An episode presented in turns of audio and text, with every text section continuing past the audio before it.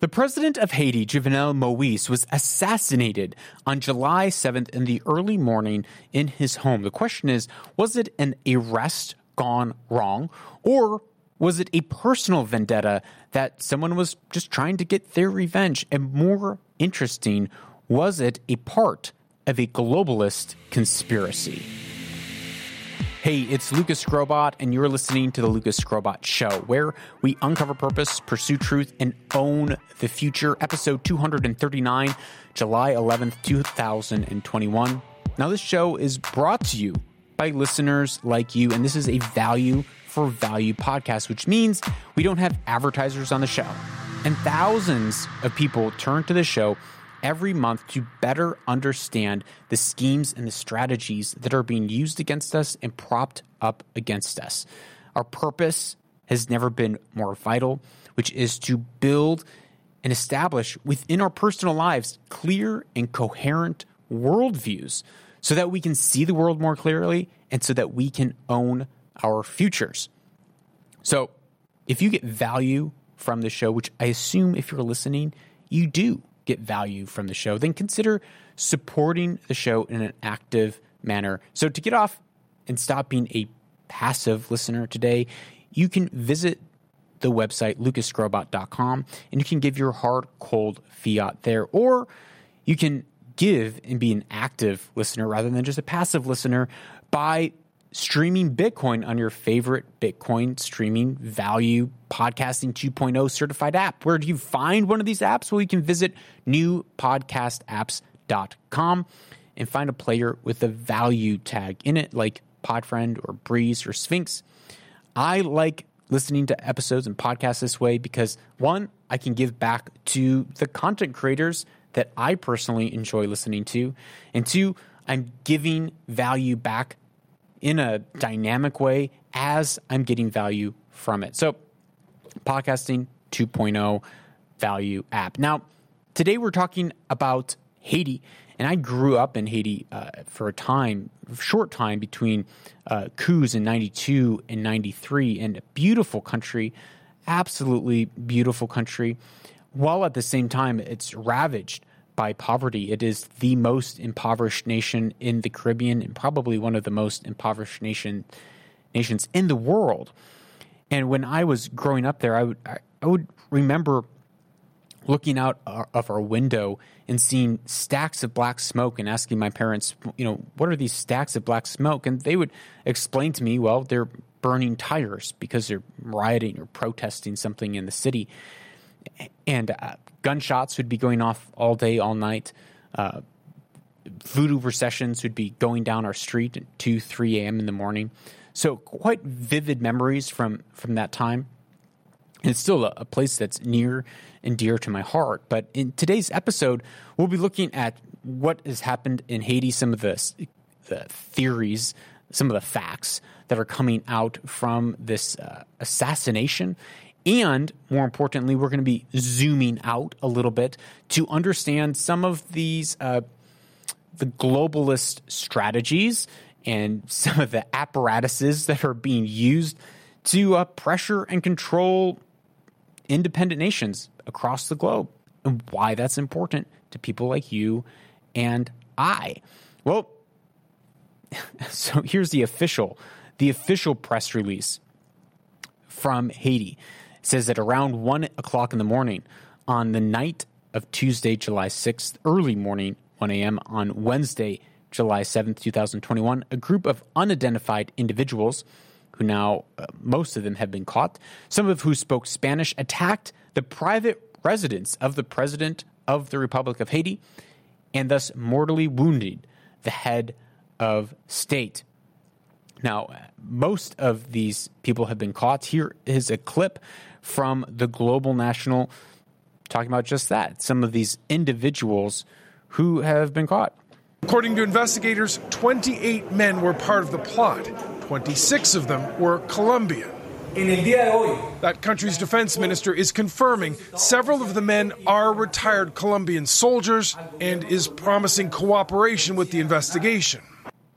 Now, as it said, 26 have been caught that are Colombian and they hold Colombian passports.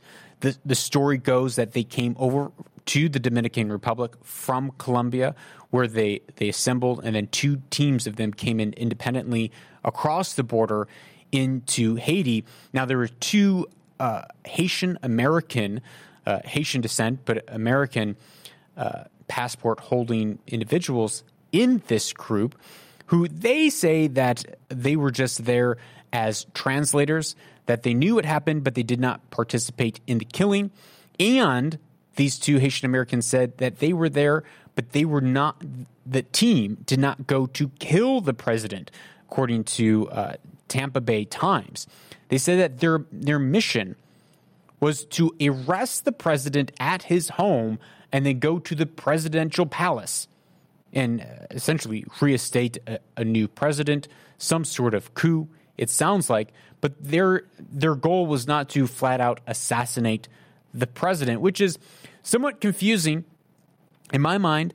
Why would a bunch of Colombian mercenaries be sent to arrest a sitting president if they're not being sent to assassinate him? Maybe maybe it was a, an arrest just gone terribly wrong. But when you dig a little deeper into the layers of this case and the the, the brutality of this assassin, assassination, I think the story does not hold weight. Here is a clip from CNBC with Gary Pierre Pierre, who is the the Haitian Times founder and editor. Shepard, uh, the details are pretty gory. Uh, his eyes were pulled out of his face. His he was uh, shot 15, 12 times. Uh, his eyes were pulled out of his face. He was tortured. He wasn't just killed. He was tortured and shot 12 to 15 times. This is not just a you know light political assassination.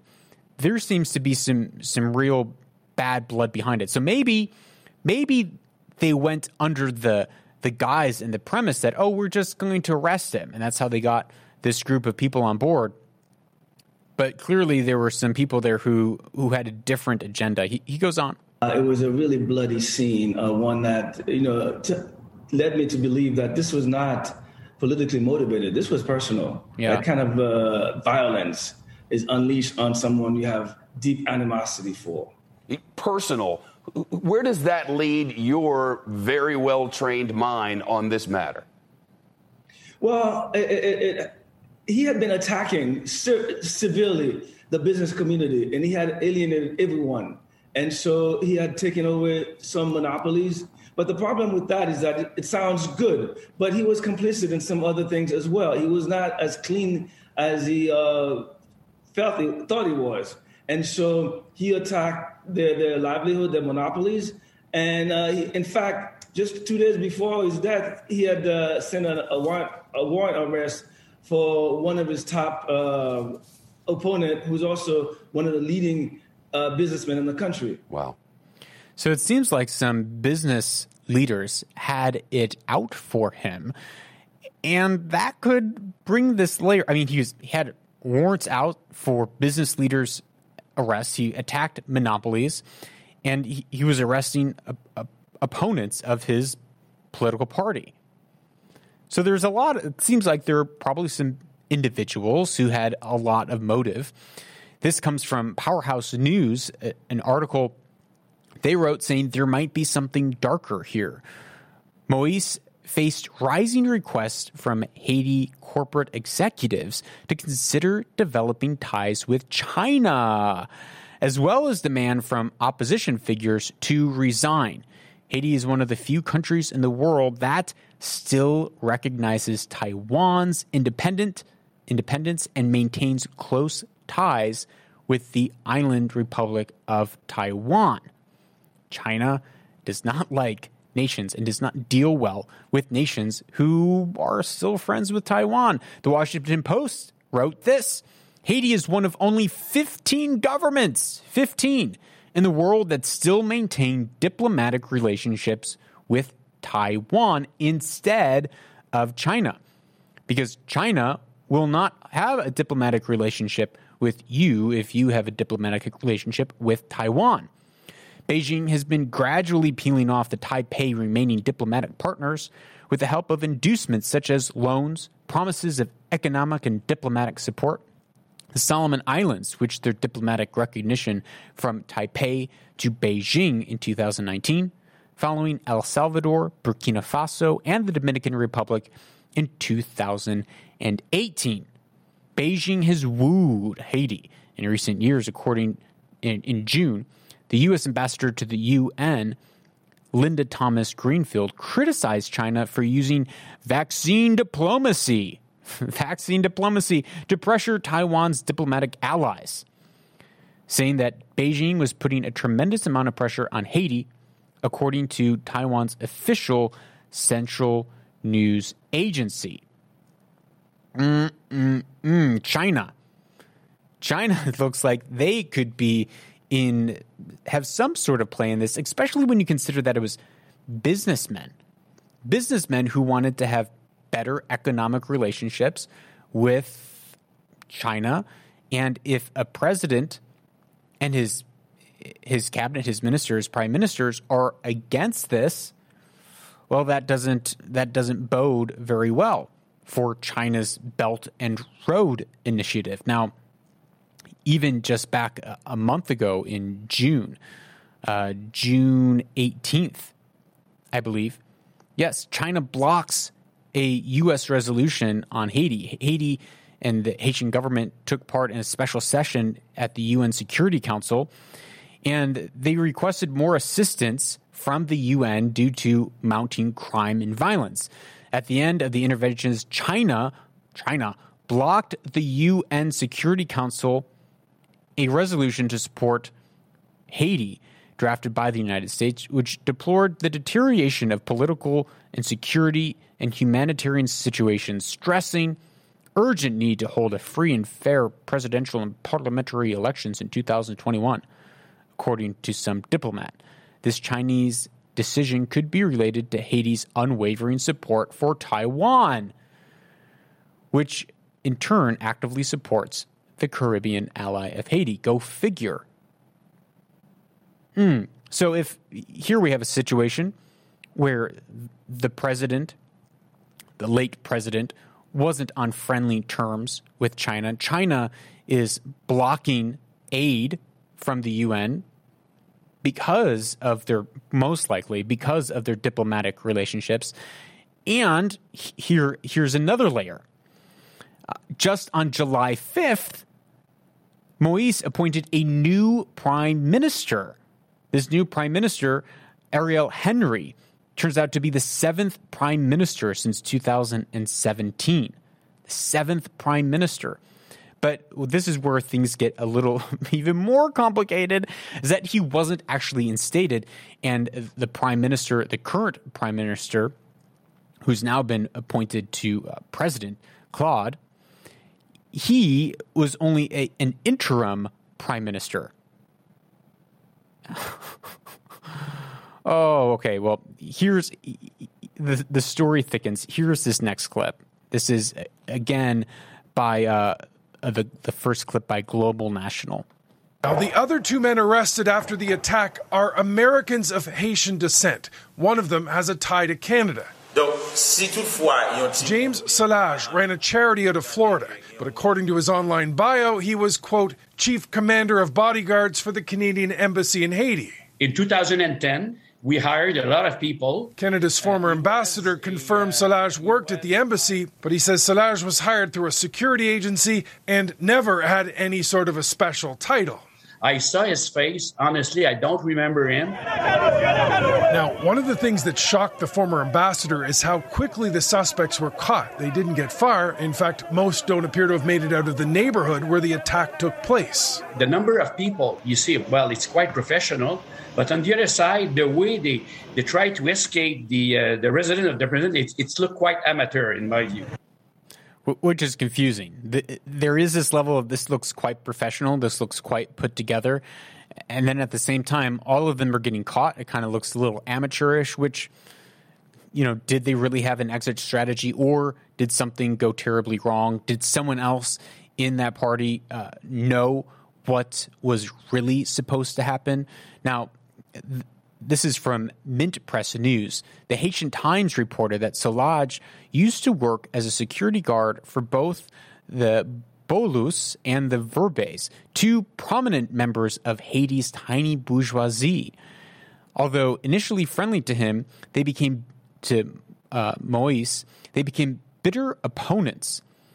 Boulos, Boulos was a prominent supporter of the previous coups, coups in 91 and 2004 against President Jean Bernard.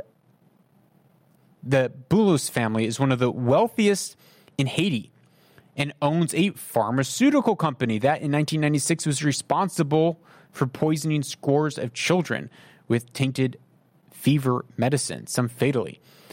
Since July 6th through 7th, 6th through 8th, 2018 national uprising against the IMF dictated hike of fuel prices, Boulos has attempted to recast himself as a popular progressive figure.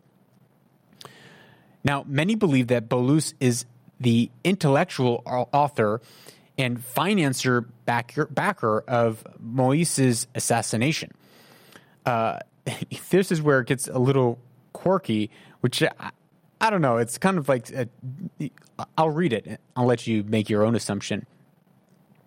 Lots of factors have been pointing to Boulos's involvement. One, Solage's uh, employment in, in the past, and the arrival of mercenaries in nine brand new Nissan patrol vehicles without license plates, suggesting that they were vehicles coming from the Nissan dealership owned by who? Boulos. the Haitian people have already concluded that Boulos was behind the assassination. Uh, wow. So, I mean, if I was architecting this, I probably wouldn't have them drive my cars off the dealership and say like, yeah, here's nine Nissan Patrols. Don't worry about it. Just take them off the lot and run. Uh, that's where it's like, ah, maybe not. But there is motive. There's financial motive, especially if this Boulos character wanted to cozy up to China and there didn't seem like that was going to be happening anytime soon. And with the Belt and Road Initiative, there can seem to be a lot of financial incentive. And if if his businesses were getting hit, there could be also be a personal angle to this all. So the big question is who's going to take over?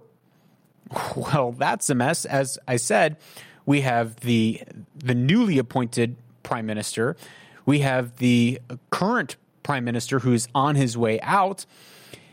And the, the law actually says that someone totally else should step in. According to the 1987 law, it's the head of the Supreme Court should be the, the, the chief Supreme Justice of the Supreme Court, the most senior judge. He or she should step into the place of president. Uh, but they died of COVID last month. what a mess. Uh, this same law is debated because it was amended in 2011, saying that the parliament prime minister should dictate the new president. But Claude was an interim prime minister, and just two days before the assassination, Moise appointed a new prime minister, but wasn't officially sworn in. So who who who decided who gets to be the new prime minister? Ah, the UN the UN decided uh, we're going to keep Claudin as the new standing president. Uh, in some ways, that makes sense. Uh, the new guy, he, he wasn't sworn in yet. Henry wasn't sworn in yet. He was, was just announced. But that to me seems oddly suspicious.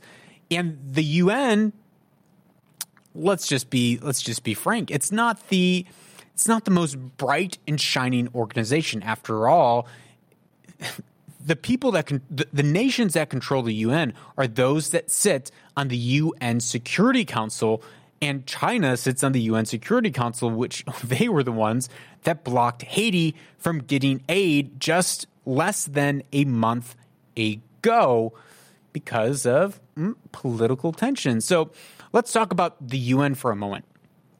The UN is, for lack of a better word, just a a tool, an apparatus that is being used for communist globalist control to push globalist agendas. Here is Hillel Neuer from the UN Watch Group.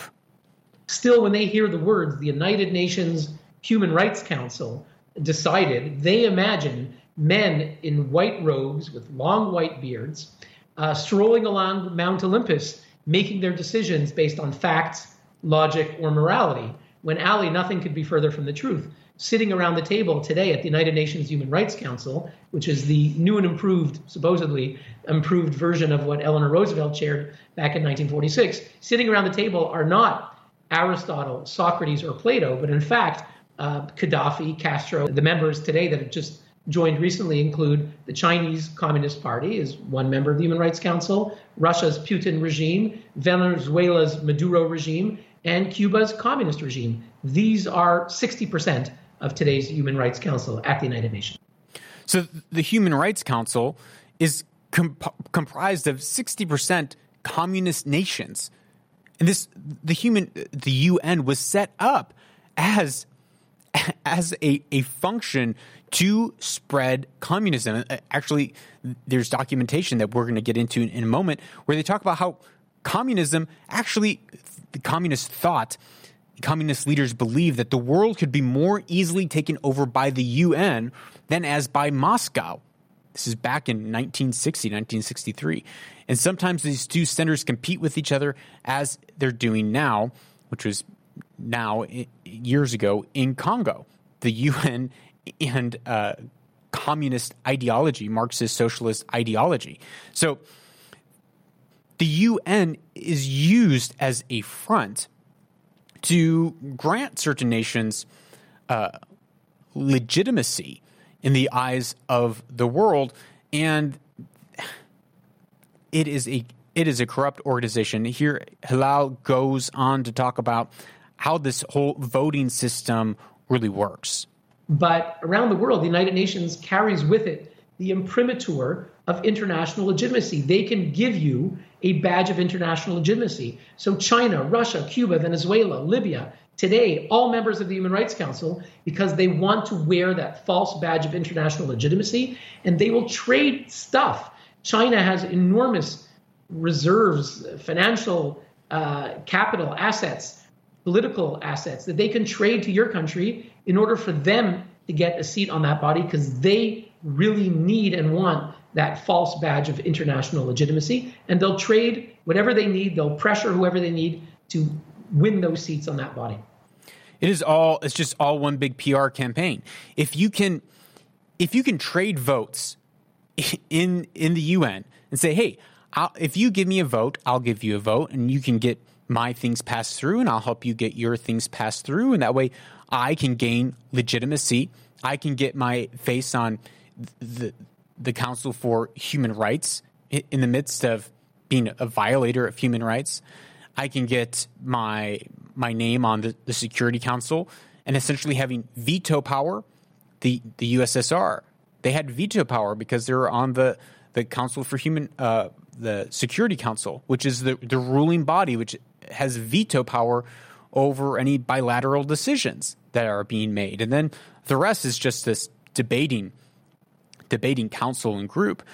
But it it all is branding, it is all is PR, it is all perception. If you have that sense of legitimacy, that you can have that badge of the UN behind you, then you can check all the boxes you want and still push your agenda forward on the world stage.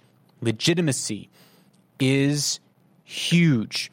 Now, there was an uh, is this comes from the book uh, from Cleon Skousen's book, The Naked Communist, but this list was read to the U.S.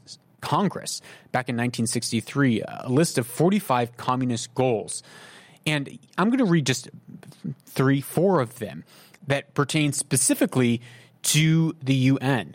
The, the seventh goal of the, the 45 communist goals that were set up in the, the 30s and 40s, saying if we can establish all of these 45 goals, we will then be able to have a subversive power to over overthrow culture and thereby spread our ideological our ideological pathogens across globes, dismantle nations, and disrupt nations so that we can move into that vacuum of power to establish uh, our our agenda.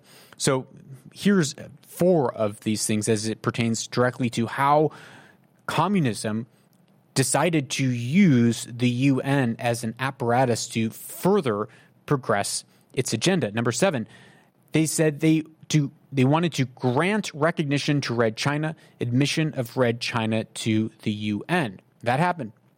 To set up an East and West Germany as separate states, in spite of promises that were made in 1955 to settle the German question by free election under the supervision of the UN. And that happened. Allow Soviet satellites individual representation in the UN. We, we just heard on the previous clip that communist nations make up 60% of the Human Rights Council, and they, they hold veto power in the Security Council. Number 11, to promote the this is this is the kicker. This is the one right here. To promote the UN as the only hope for humankind. If its charter is rewritten, demand that it be set up as a one world government with its own independent armed forces. Ding, ding, ding, ding, ding. They have their own independent armed forces. In fact, I, I decided not to, to pull this clip, but there's a clip of back in 2010. The, UN armed forces were in Haiti, and a, a number of the UN armed forces got caught just doing horrible, horrible things to their citizens. And there's story after story, nation after nation, Rwanda, uh, one of them, of UN quote unquote peacekeepers standing by and just letting genocide happen right before their eyes. It's horrendous, but it has been. The UN, in the eyes of the, of many of the world, is this savior to mankind, is the, the hope for mankind. It is, we need to push for a one world government. Oh, I can't. Well, he, here's a clip. Here's another clip d- describing the the roots of the UN and the corruption that goes along with those roots. Well, at the end of World War II, the main driver was the robber baron banking families in the United States and England and they got the vanquished European nations to sign on and Russia to sign on to a certain extent, the Soviet Union. And that's why always, uh, since its founding, the power has resided, as you pointed out, with the Security Council, and the rest of it is mainly a debating society. And the West has used the UN as a place to basically get all the world leaders in one place so they can have the IMF and World Bank come in and attempt to buy them off or set them up. It's an apparatus for globalism. Now we, we might say, well, what's so what's so bad about globalism? Don't, don't we want to have a globally connected world? Well, yes, we want to have free trade. We want to have a globally connected world, but we don't want some nation halfway around the world being able to control what's happening in your sovereign nation. We want to be able to elect our our own officials. We want to be able to have our local government make policies for our local government, not to be controlled by a, a globalist army that's being run by elites across the globe, global elites. Now, at the same time, this is where I think it's really funny when it comes to some of, uh, you know, mostly American or American politics, really, right now, as it's a, an expanding empire. Uh, but when it comes to empires and colonialism, specifically when it comes in regards to America, there's two sides of the argument. The first side of the argument is people say, well, America shouldn't involve and get involved with other nations. We, we shouldn't be interventionism. We should be against interventionism. When American does intervene, there's a lot of a lot of people complaining, saying, well, they should stick to their own business. But then when former President Donald Trump came in and said, you know, we're not going to intervene. We're going to figure out how to fix America. We're going to focus on America. And all those people who were saying, well, America should stop intervening in other people's business turned around and said, well, see, look, this is just horrible. America needs to take care of the world. It's like, well, which one is it? I mean, which one is it here? And this same problem is happening right now in Haiti because Haiti, with this with this assassination, has turned to America and, and President Biden asking Biden for help, and now Biden is in a hard place. He doesn't want to give he wants to give them help, but he doesn't want to send American troops in because in 1915 they sent American troops in, and it they ended up being there for 20 years because you you end up with with essentially um, help creep or or project or budget creep, scope creep, where the troops are sent in just for you know just for 16 months 10 months 6 months to just calm things down and then just drags on and on and on for decades so biden doesn't want to send troops in that could be sent on for decades but he does want to help how do you how do you balance that it's it's hard it's i don't think it's easy but it's it i say that to go back to this argument about globalism in that we want to see. And it's healthy to have sovereign, independent nations that represent their people. And those independent nations can establish trade agreements and, and agreements with other nations. We and we should have a place where we can come together and talk, but we do not necessarily need a one world globalist government with a globalist, a, a global military or a global currency to control your waking, your sleeping, what your nation can and can't teach, what your nation can or can't say. Here's another clip by uh, the infamous Alex Jones.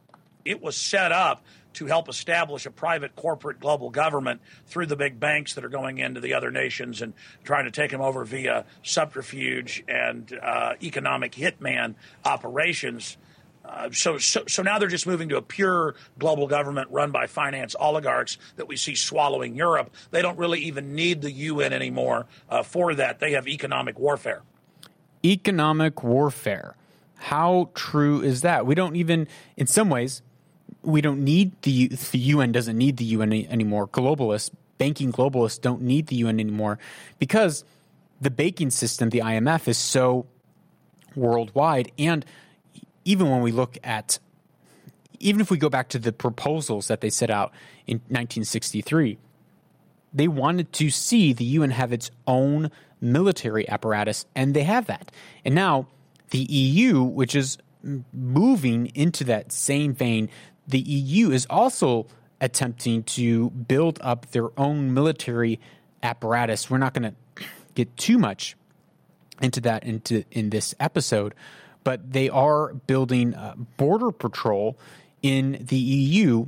But the EU was always supposed to be a, a trading bloc, and each nation was still supposed to have its own sovereign uh, freedoms and and autonomy to create their own military, and and explicitly set up not to have an EU military, even though that was something that was desired from the onset of the EU. But speaking of globalists, an EU seeking to control and and manipulate other nations, we have touched on this previously, but Hungary has established laws that are pro family laws. They like to call them anti LGBTQ laws, but really, the LGBTQ community is protected in Hungary. What the laws that have been put into place are laws to protect from LGBT activists entering and and taking root in the education systems and sowing their their ideology and doctrine into education and targeting minors under 18. Well, the EU no way, they're not happy about this. In fact, they're pretty upset about this here is a clip from DW News. This is the European Commission chief. Here's what European chief, chief uh, Commission chief Ursula von der Leyen had to say about the new law. This law puts homosexuality and gender reassignment on par with pornography. It uses the protection of children, to which we are all committed, as an excuse to severely discriminate against people because of their sexual orientation. This law is disgraceful. Yeah, they are not happy. The, the EU is not happy. They're threatening a lawsuit. They're threatening uh, financial action, which goes right back to what the infamous Alex Jones was saying of uh, they don't even need to maybe I'll say it this way. It is much easier to put pressure on a nation by blocking funds within the EU and threatening to kick someone out of the EU than by having to go through an apparatus such as the UN. Well, this this story goes on. Here is a clip from World is One News. We WIONA News. Uh, talking more about the consequences that might befall Hungary from the the globalists in their their vendetta against them. Von der Leyen did not elaborate on the consequences, but according to EU lawmakers, such steps could mean a ruling by the European Court of Justice and freezing EU funds for Budapest. Money. Freezing EU funds for Budapest. Freezing EU funds. But man, I honestly, there are some things that I really like about what Hungary is doing. For instance, they're defining what a normative family is and what a normative family looks like. Listen to this. Another thing to note here is that last year, in alteration to the Hungarian constitution, the definition of families was changed to exclude transgender and other LGBTQ plus individuals. It defines the basis of the family as marriage and the parent child relationship, clearly stating that the mother is a woman and the father is a man.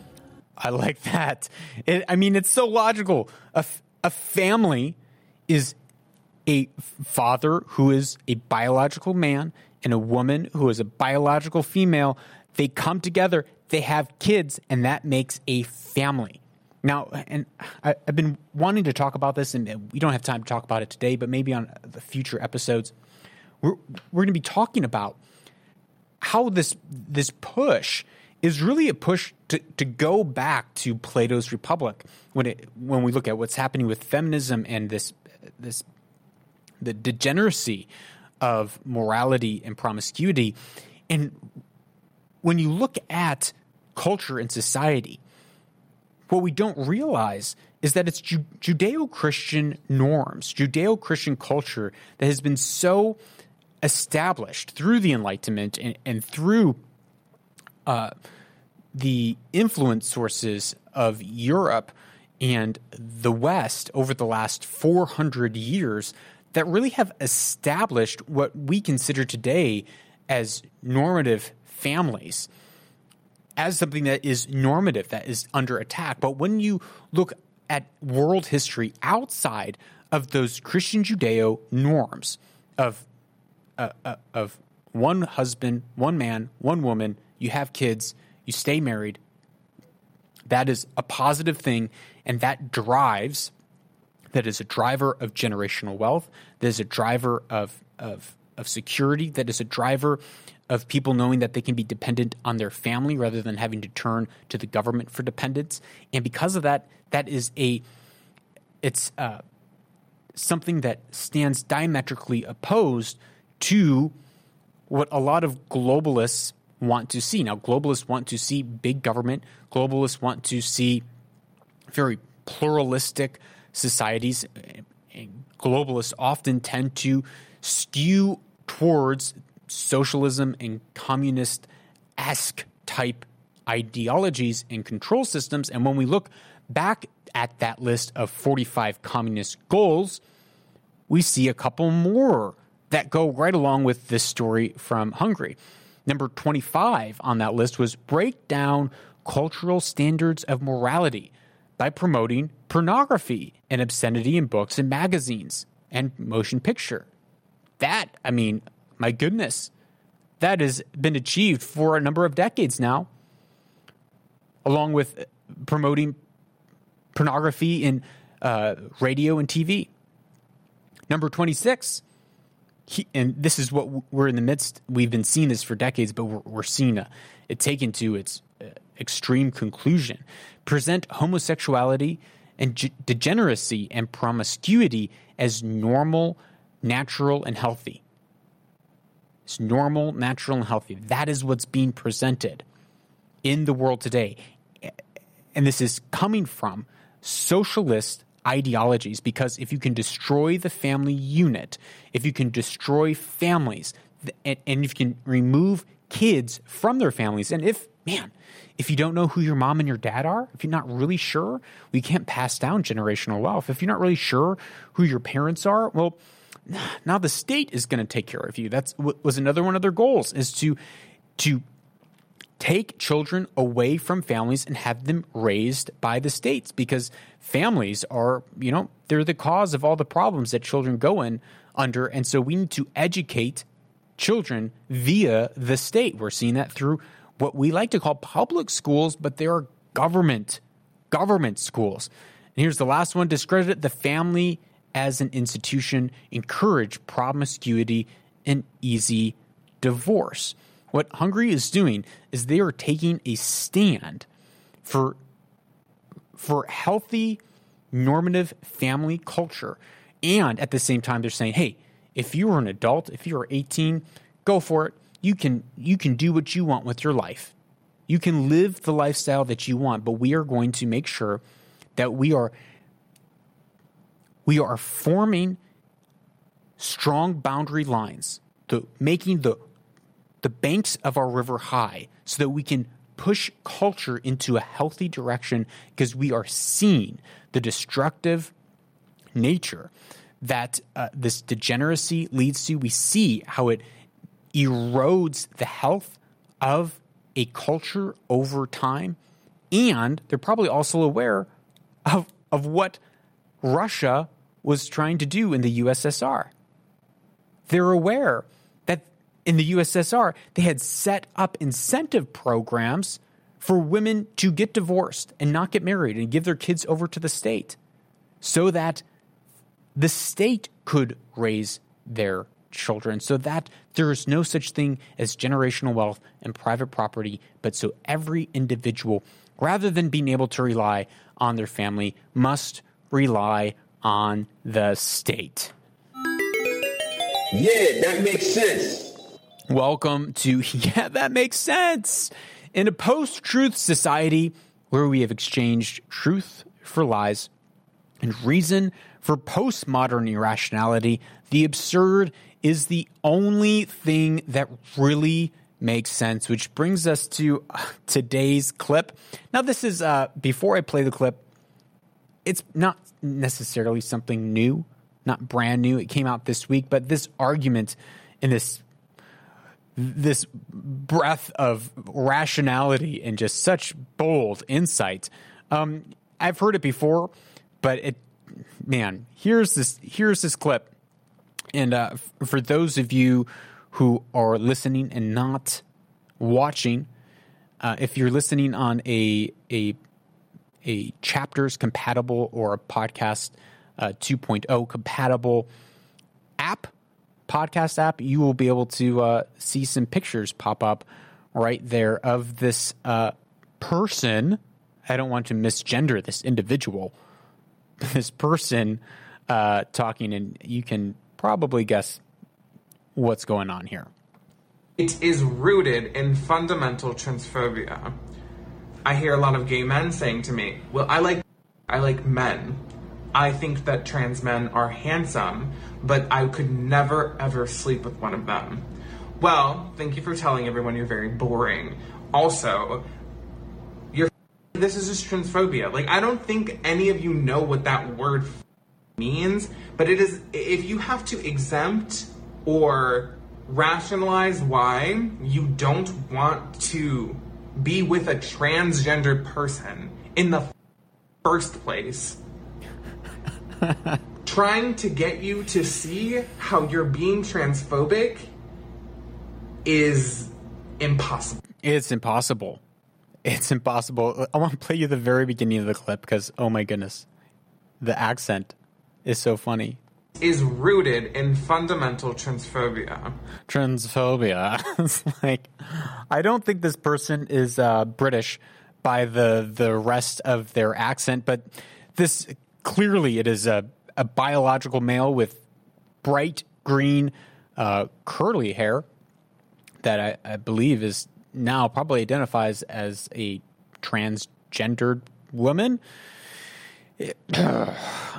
is talking about talking to gay men, saying, "Well, if you don't want to be with a a a, a, a trans a trans man, so a biological female who became a man, if you don't want that sort of relationship, well, then you're transphobic."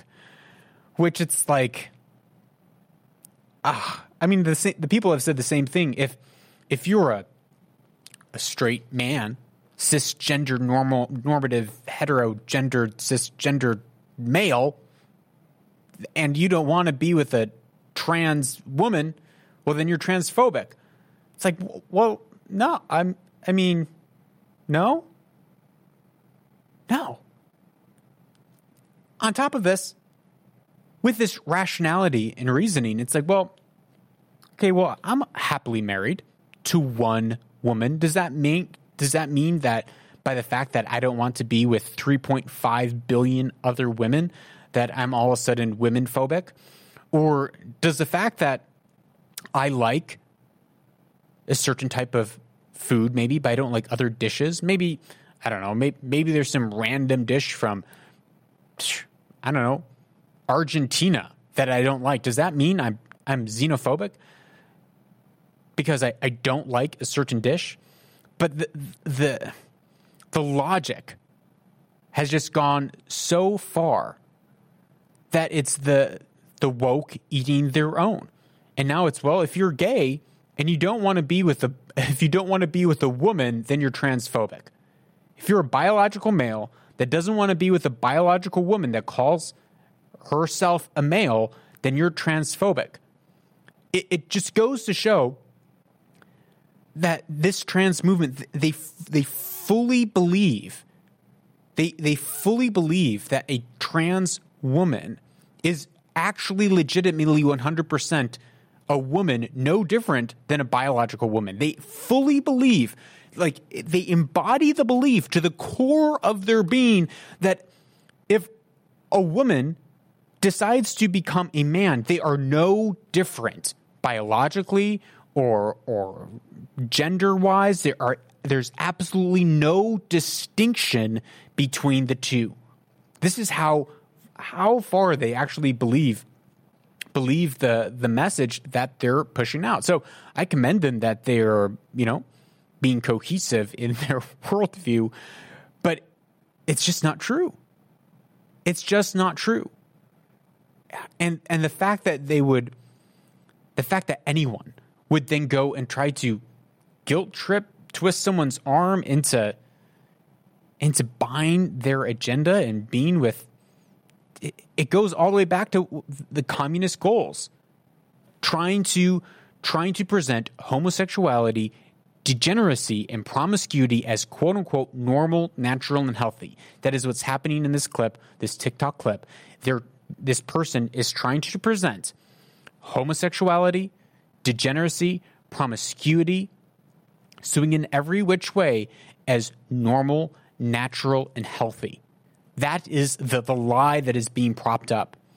And that for everyone that's most likely listening to this who who believes that a family is a biological woman as a mother and a biological man as a father, and they come together and they have a child, and that child or children then becomes a family. That that's what a family is. That that is normal, natural, and healthy. You are now a bigot.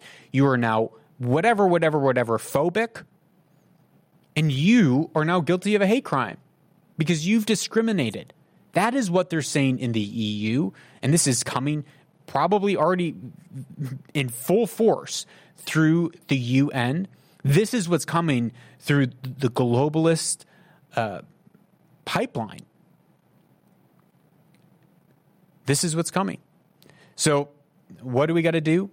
What are we going to do? How are we going to make it? Well, that's what we're we're going to hit on next in our closing Weaver and Loom segment. Segment. Before we get into that, if you want to get more value out of the show, the way that you do it is by sending this episode to a friend, a coworker, a spouse, and talking about it. Because when we talk about these things, we build a, a cultural understanding. We're laying bricks of language that help defend ourselves, defend and inoculate our community against these schemes that are looking to destroy us. They're looking to destroy our family. They're looking to destroy your life. They really are. They're really looking to destroy normal, healthy, and natural relationships between people. The way that we defend is by sharing and talking. And that is how we can get more out of this episode. And remember, the first job as leaders, and we are all leaders in some capacity in our community, the first job as leaders is to define reality and define our cultural norms. And that is done brick by brick, conversation by conversation, episode by episode.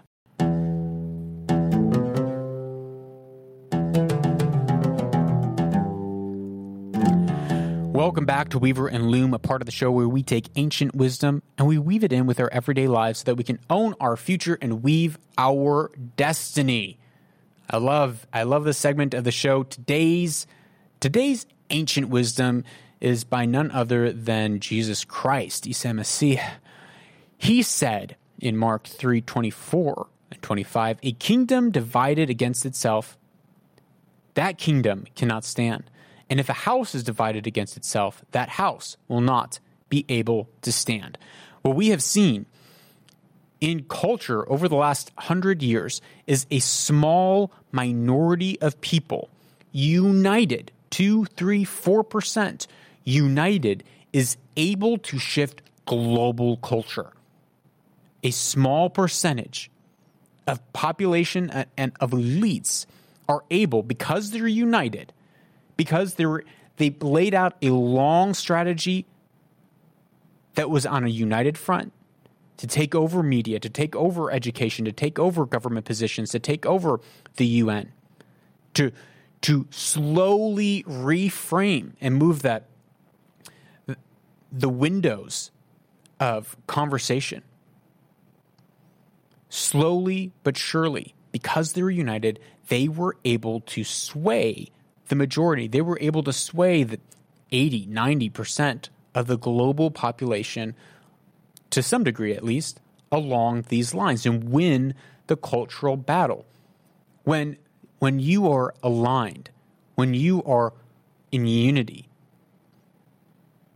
you have power. You have power when you are in agreement with your brothers, with your sisters, with your family, with those around. But if if we fall into a place that is divided, as we have seen, the majority of the world has been divided for so many decades. Culture has been divided for so many decades. And we've div- divided over foolish and silly things. That opens a door, that brings that little crack for a wedge to come in for those who are united to take ground. Well, the good news for you and I is that if we unite, if we build a strong culture, if we build strong organizations, if we build strong families that are united around core issues that we can stand, then we too can defend ourselves from falling prey. We can defend our communities from falling prey. And in time, I really do believe we can see a turning of the tide. Maybe not on a global scale right away, but at least within our community in the coming months, in the coming years.